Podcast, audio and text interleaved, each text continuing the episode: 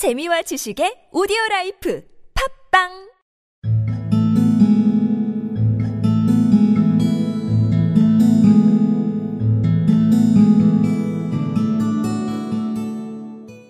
The solemn Mr. Merryweather perched himself upon a crate, with a very injured expression upon his face, while Holmes fell upon his knees upon the floor, and, with the lantern and a magnifying lens, began to examine minutely the cracks between the stones.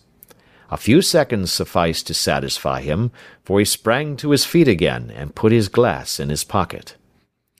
"We have at least an hour before us," he remarked, "for they can hardly take any steps until the good pawnbroker is safely in bed. Then they will not lose a minute, for the sooner they do their work the longer time they will have for their escape.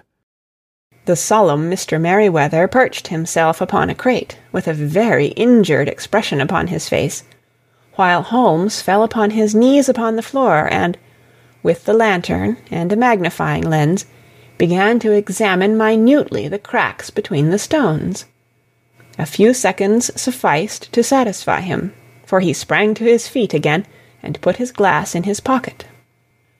"We have at least an hour before us," he remarked for they can hardly take any steps until the good pawnbroker is safely in bed. Then they will not lose a minute, for the sooner they do their work the longer time they will have for their escape.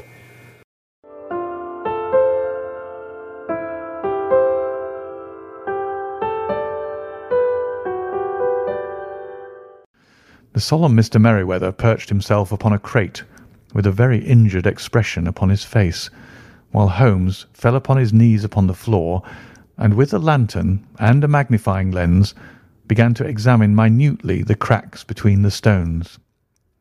A few seconds sufficed to satisfy him, for he sprang to his feet again and put his glass in his pocket. "We have at least an hour before us," he remarked, "for they can hardly take any steps until the good pawnbroker is safely in bed. Then they will not lose a minute, for the sooner they do their work the longer time they will have for their escape.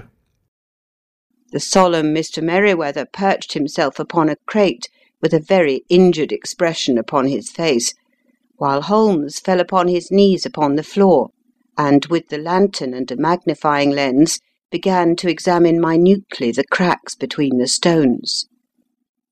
A few seconds sufficed to satisfy him, for he sprang to his feet again and put his glass in his pocket.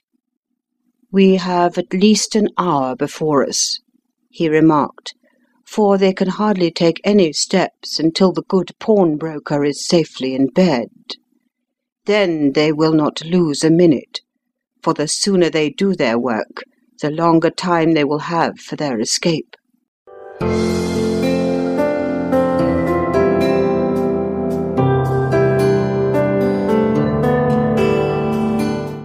The solemn Mr. Merryweather perched himself upon a crate, with a very injured expression upon his face, while Holmes fell upon his knees upon the floor and, with the lantern and the magnifying lens, began to examine minutely the cracks between the stones.